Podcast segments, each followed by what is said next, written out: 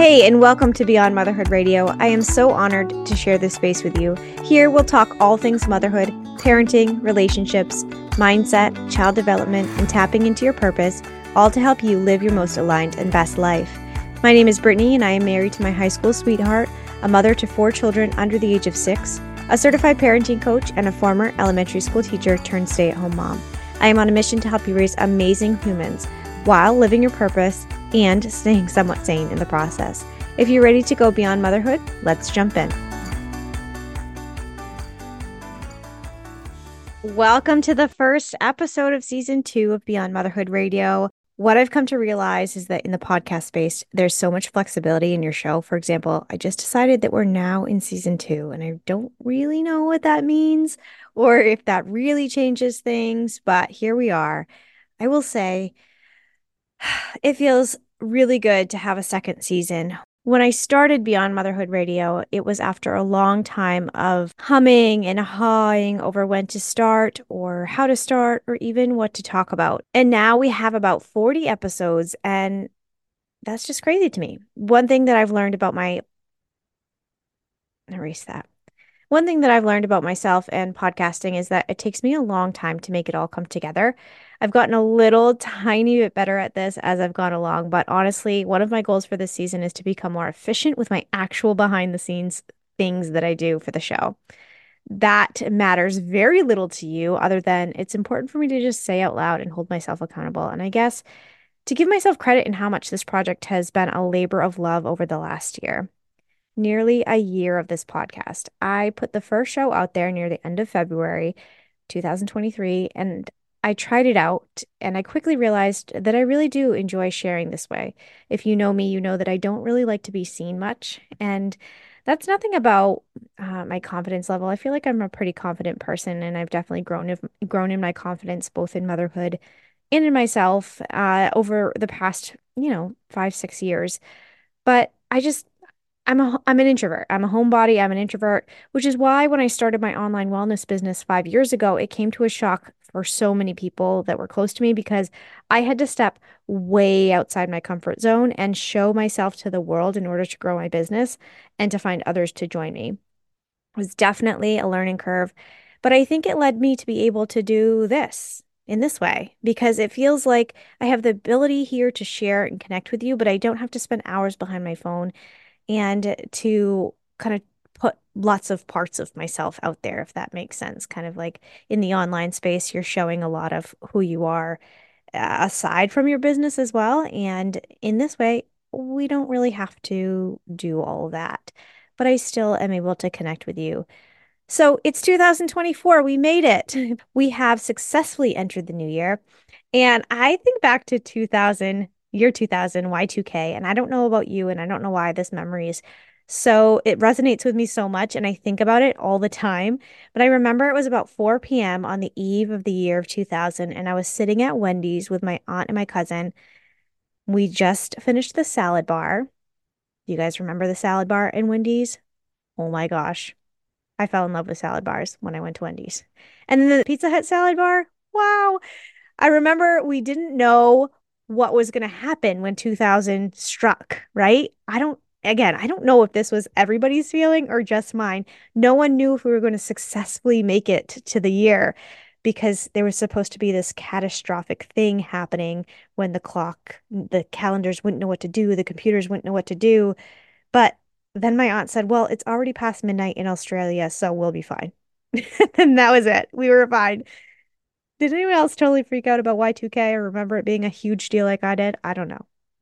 Anyways, it is the new year and there's so much to reflect on. I am a reflector. If you've been here before, you know this. I know some of you are like me in this way, but also I'm sure some of you don't want to look back and you just want to look forward. And I get that. Either way is totally fine. But for me, reflection gives me areas to improve upon, ways to enhance myself, my parenting, my physical health, my relationships, all of it. So, yes, I take the new year to do this. There's something to be said about starting before the new year. I definitely agree with that. Like, why, if you are ready to go, gung ho, ready to go on December 20th, why not start then? But I do think there's something to be said about using the new year as a catalyst. And this may be an unpopular opinion, but I don't think there's anything wrong with starting a new goal, routine, project, etc. on the new year. With that said, I like to not only reflect on the past year, but I like to look forward to the year ahead as well. And one of the ways that I do this is by intention and goal setting. And I create a word of the year and I create a vision board. And I'll share a little bit about how you can do those things today too. And I share these things because each of them have proven to be very successful in my own life. There is a little bit of woo woo manifesting in here again, but it's all part of the process. So, I want to jump into intention setting and vision board creation. First, a vision board is an actual thing that you create. For the last several years, my boards have been digital and then I print them out and I hang them where I'll see them. But the point is that it's a real thing that you really create. And I'll share exactly how to do that in a minute. But first, let's go to intention slash goal setting. I like to use those two words kind of interchangeably. Here's why I truly believe in setting goals, and I don't adhere to the thought that you shouldn't have a goal because you'll obsess over them. That is something that's kind of been prevalent out there right now, too, is like, no no reason to set a goal if it's going to just you're just going to obsess over it and it's going to become your life. But to me discipline is built when you do what you say you're going to do. And if you don't have a goal and you don't have something to work towards and you don't have an intention of how you want to live your life you don't know where you're going and you're kind of just making up these mile markers as you go which is an okay way to do it if you're kind of like in a limbo time but I really encourage you to look at those pieces of your life that you want to make improvements on, or you have a direction where you know you want to get to. You just don't know how to get there yet. And so, with that, you set those small incremental goals along the way. But again, it starts with that intention and it starts with the goal because you're not going to get there if you don't have the discipline to get there. Does that all make sense? You are learning to respect yourself and your values and what you want to accomplish when you're doing this goal setting process. I don't think there's any shame around that. And here's why goal setting is really important. When we set goals, we're telling our subconscious that we're ready to take action towards something we desire to be, do, or have. When we set goals, we are telling our subconscious that we are ready to take action towards something we desire to be, do, or have. Goals are the catalyst for focused and consistent forward motion. The key is to constantly assess reevaluate, and identify necessary changes so that your goals aren't simply just words on paper. And so that's something you're going to do kind of throughout the year as you go through and you you need to make these changes and you're seeing where you should reevaluate and you're like, mm, this might not be achievable in this quarter. This might not be realistic or timely as I put it, as I thought it would be in January. And I'll talk about those different words in just a minute. From here, you might consider more of what you want your year to look like. And I'm going to talk about SMART goals here. Have you ever heard of SMART goals? SMART goals is an acronym that we used a lot when I was a teacher. It's it's a way that you are able to uh, create your goals. The SMART goals stands for specific, measurable, achievable, realistic, and timely. So specific means your focused, detailed, and well-defined goal. It's really, really, again, focused and detailed. It's, it's exactly what you want to do. It has to be specific. Measurable means that with the defined criteria, you are able to track your progress toward achieving your objective. So, say weight loss is a goal. You are able to definitely measure that criteria, right? You're able to see the weight or the inches come off um, and to see where you want to go with that. Achievable you know, that's kind of speaks for itself. Attainable. Are you able to lose as much weight, for example? Does that make sense in a healthy way? The next one is kind of similar realistic. Within your grasp, is it reasonable? Is it relevant to your mission? So, if you're looking to lose weight, what is your mission? Your, your overall mission here is to be healthy. So, is your measurable and specific goal realistic within your time frame, which is T, timely? with a clearly defined timeline that includes a start and an end date. This the goal of this is to kind of generate a sense of urgency here. So you're not just sitting there twiddling your thumbs hoping that it's going to happen. You are timely and you're working toward that smart goal. I was looking back at the vision boards that I created over the last 4 years while I was prepping for this episode and wow, what a difference my goals have been in just 4 years. In 2020, I was really focused on chasing the shiny objects and the accolades. I really wanted to be recognized for my work and efforts in the online coaching space. My word for that year was intentional, and I wanted to wake up really early and I wanted to do all my business to dos and check on all the boxes every single day. And it was a year. I was intentional in hitting, hitting these markers for myself, but not intentional in other areas that showed up and, and race up. It was a year. I was intentional in hitting these markers for myself, but I was not intentional in other areas that mattered. And sometimes this is why looking back is so important. You can see the goals that you achieved and the mistakes that you may have made. My 2021 word was align. I wanted more flow in areas of business life and my personal life. I wanted them to kind of uh, feel a little bit more balanced, to have a little bit more harmony. I was aligned in this and I checked off many boxes on my vision board that year. It was a year of figuring out things with three kids and an online business that was built from ground zero. So I feel like that year was a success. I was able to find some harmony uh, and hone in on what really mattered. My 2022 vision board was jam packed, like full on every corner with pictures that were tiny, little tiny words here and there. I had big goals this year. And my word for that year was B. And looking back, I just jammed too much on my board. I don't know how I was supposed to be when I had all of these things that I was working towards. Again, a good thing to look back on. Vision boards don't have to disappear year after year, they can continue. If you don't feel like you successfully reached your highest potential in a particular area, add that to next year's vision board. In 2022, I honestly achieved a lot that year, including our fourth and final baby, Without knowing the extent uh, to which this baby would shift me, I also had no idea that my goals seemed silly and unnecessary when put into perspective. And I'm not going to get into the details of that, but again, that jammed packed vision board just seemed like it was, mm, it didn't align. It didn't fit with what we were trying to work toward in our home and with our family in 2022 when our new baby came along. In 2023, my word of the year was again intentional. And I didn't even remember that it was also my word in 2020. It's just ironic. But this past year was much more intentional than 2020. So I'm all I'm kind of glad that I was able to redo that word, if you will.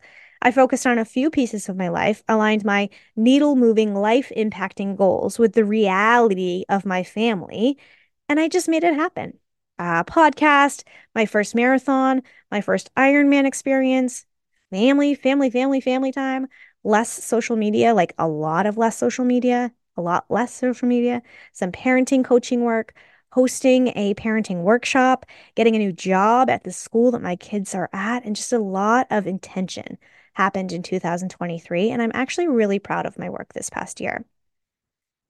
I want to share my steps for making a vision board so that you can make one too if you wish. For me, this is not just a single sit down session, although it very well could be for you if you're a quicker worker. I just take more time to process things if you don't already know that. But for me, it's a few day process. And here's how I do it. First, I open the notes section in my computer or my phone and I just jot down some ideas. I like to put things that I know are already on my calendar or I already have as part of my vision and part of my goals. Um, for example, if I've already signed up for a race or an event, I will definitely put that down. This part is kind of messy, to be honest. It's big and small things. It's comprised of both feelings and things. So if I want to feel peace, then I'll write that word down. I just know I want that part of my board. In years past, not in 2023, however, I've broken down my my list into sections like fitness, home, family, business, financial, things like that, so that I have a focus on each of those sections of my life, and then I can put uh, words, events, or pictures within those different uh, different sections.